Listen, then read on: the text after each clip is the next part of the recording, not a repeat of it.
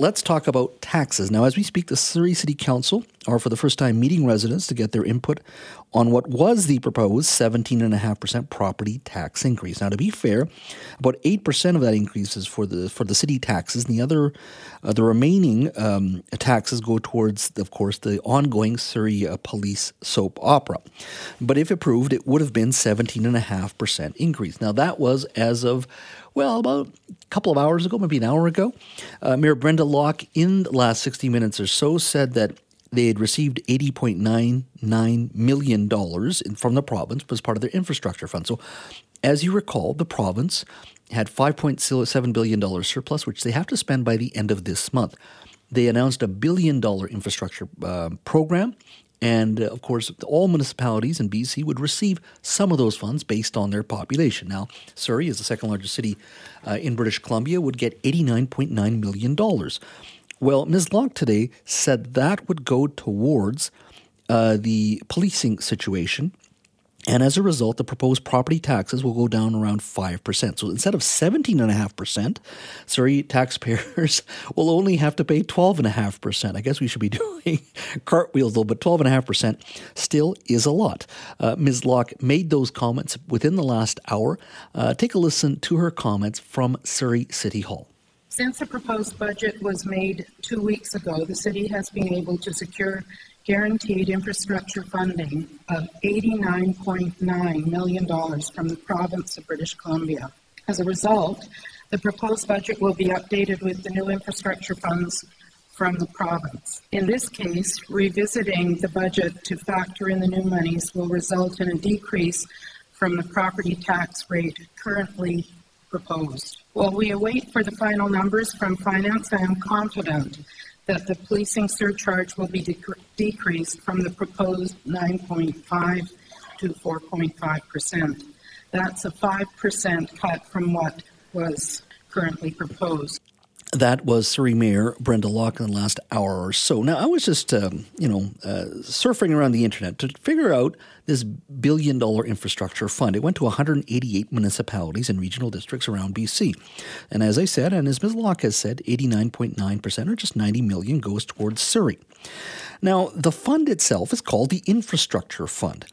And the news reports that I've seen says the government's Growing Communities Fund are grants which will help local municipalities, quote, improve roads, build arenas and water facilities, improve recreation options for families.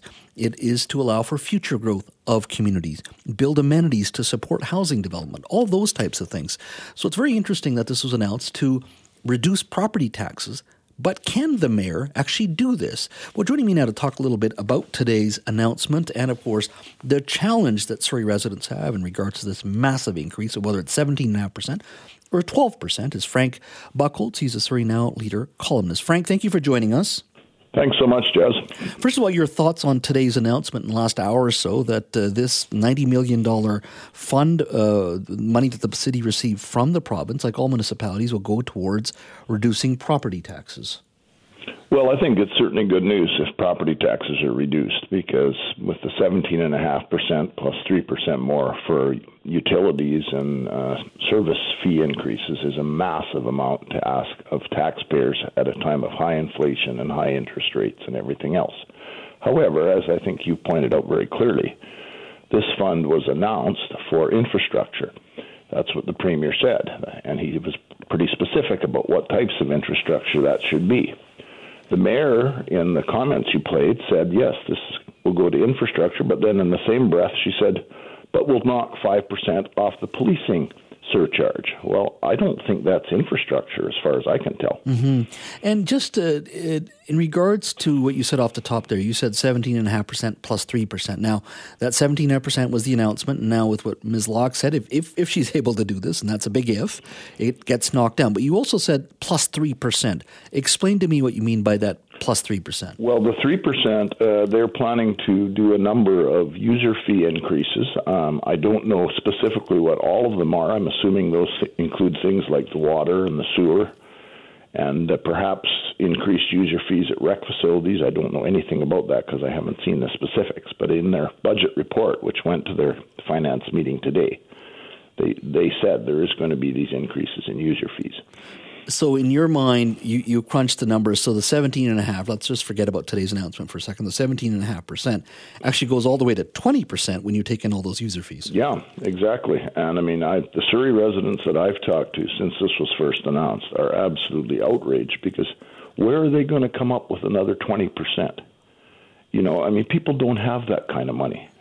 It just, it's, it's just, it doesn't make sense to me. It's way too high, and I think the city made virtually no effort to try and cut costs in other areas to deal with this. Do you think, and I'm speculating here, but do you think the premier may have to step in here? Like, I, I don't, and I, I, don't mean just taking over the city or anything like that, but just beyond the policing situation, like we're talking about 20%, even if it drops by five now, it, it's a, still a significant increase. I don't know how a, residents deal with it. I don't know how either, and I know a lot won't be able to deal with it because they haven't got the money. Mm-hmm. Um, but I think the premier isn't too likely to jump in. He did. I mean, basically, the money's already given to the city because mm-hmm. they had to do it, as you said, by before the end of March. However, I think the city can probably justify what they're doing because the city spends a lot every year on infrastructure because it's a fast growing city. There's new rec facilities being built. Uh, there's roads. There's one percent of that twenty percent is supposed to go to road and traffic safety, which fits right in with the with the premier's uh, announcement. But you know they're spending a lot of money on those services and additional money on those services each year. So I'm sure they can probably fit that money in there. But what surprised me is when she said, "Well, this is going to reduce the amount for the police surcharge." Yeah, and she did say that, and I, yeah, we both heard that. I, I, and and I guess in regards to needs, you're right. I drive every time I drive through Surrey. I'm always amazed, first of all, how fast it's growing, and the needs are significant. Your community centers that have been built are are fabulous. I was even at one of your schools a few weeks ago, Grandview Secondary there in South Surrey for a basketball tournament. Beautiful school, beautiful facility, but the growth is still 1,500 new residents a month. Yeah, no, exactly. And I mean, it's not changing. Um, you know, the area I live in, in the Clayton area, we've got SkyTrain coming down Fraser Highway. It's going to be here in five years. We're going to have enormous growth. We've had new schools built here. There's going to be need for more. We have a new recreation center that just fully opened within the last year. It was basically shut down because of COVID for two years. And there's other parts of Surrey that need the same services. And uh, one thing they did mention in the corporate report, which I noted, and this would definitely fit in with the Premier's announcement, they are wanting to improve the operating hours at the outdoor pools. We have eight outdoor pools in Surrey, extremely popular in the summer months. I regularly have taken my granddaughter down there. She absolutely loves it and their swimming lessons and all those things are so needed for residents here. And we have a huge number of young people in this municipality, so there have to be services for them. Yeah, we forget sometimes the median age in Surrey is 39 years old, so it's a very young community. Um, going back to the original issue, if somehow Ms. Locke is able to, let's say, take money towards an infrastructure project, take the new money that's coming in, put it towards an infrastructure project, and whatever money that was supposed to go to that original project and move that towards policing. I guess the left hand, you can move money around and it can be done where you still re- reduce costs by 5%. Do you think the public uh, will be much more accepting of a 12.5% increase? I know it's less, but is it still too much for most people to put up with? Personally, I think it is too much for a lot of people. I think it's it's welcome. Uh, I think it should go down more. I think it can be done. I think uh, Port Coquitlam, Mayor Brad West, who I think is a very Sharp mayor, they have kept their property tax increase to just under 4%, I understand. Mm-hmm. So obviously it can be done. I know Port Coquitlam isn't growing the same way Surrey is. There is some differences. Mm-hmm. But uh, I think it can be done. I would personally like to see them reduce it by this 5%, as she says, but also take a much sharper pencil to the current expenditures. Mm-hmm. Because in a year when people are really struggling financially, I think the city needs to take note of that and do their very best to get the tax increase. I would hate to see it be anything more than 10%, and even that is pretty significant. It is. Frank, thank you for your time, my friend. Thanks so much, Jess.